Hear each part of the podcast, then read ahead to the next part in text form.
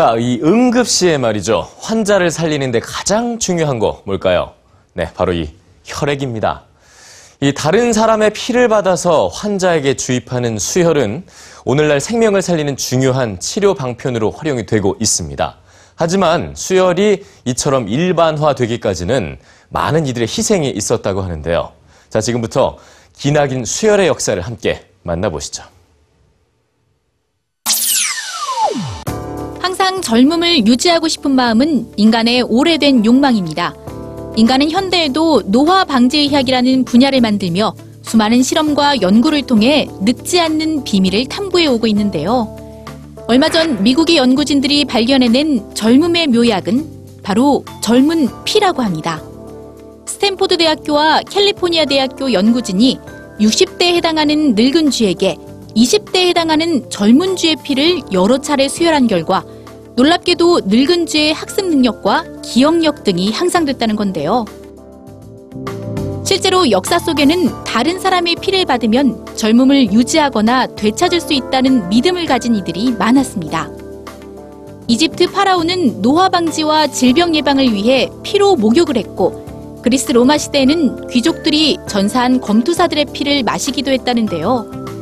제213대 교황인 인노첸시오 8세는 병세가 악화되자 10살짜리 소년들의 피를 뽑아 마셨지만 교황과 소년들 모두 숨졌다는 설도 있습니다. 그렇다면 수혈이 실질적인 치료의 목적으로 시작된 것은 언제부터일까요? 스페인이 잉카 제국을 침입했던 16세기.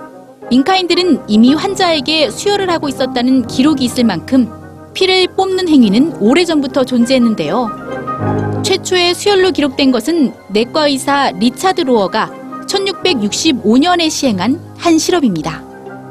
그는 많은 피를 흘린 개의 혈관을 잘라 건강한 개의 혈관과 연결시켰는데 죽어가던 개가 피를 공급받자 점차 회복됐다는 겁니다.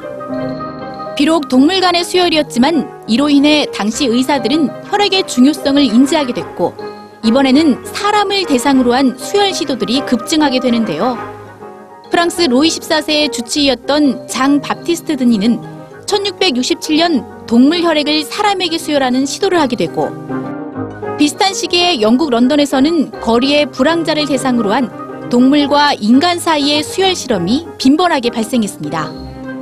그러나 대부분의 환자가 결국 사망에 이르자 17세기 이후 프랑스와 영국, 이탈리아 등은 수혈을 금지하게 되죠.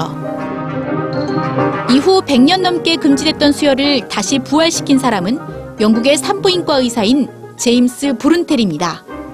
그는 출혈이 심한 산모에게 동물의 혈액이 아니라 사람의 혈액을 수혈한 최초의 인물로 기록돼 있는데요. 1870년 발발한 보불 전쟁에서 군의관이 부상병에게 스스로 수혈을 하는 등 19세기에는 공여자의 동맥과 환자의 정맥을 직접 연결하는 수혈요법이 시행됐습니다. 하지만 수혈을 받은 후 원인을 알 수 없는 부작용으로 사망하는 이들의 수는 여전히 많았습니다. 도대체 무엇이 문제일까? 비밀은 오스트리아의 병리학자인 카렐 란트 슈타이너가 ABO식 혈액형을 발견하면서 풀리게 되는데요. 혈액은 각각 여러 개의 유형, 즉 혈액형으로 나뉘며 일치하지 않는 혈액이 섞일 경우 딱딱하게 굳는 등의 부작용이 발생한다는 사실을 밝혀낸 겁니다. 이후 의사들은 수혈을 하기 전 혈액형을 대조하는 작업을 하기 시작했고 수혈은 제2차 세계대전에서 수많은 목숨을 구하게 되죠. 누군가의 목숨을 앗아간 피해 역사 수혈이 이제는 또 다른 생명을 살리고 있습니다.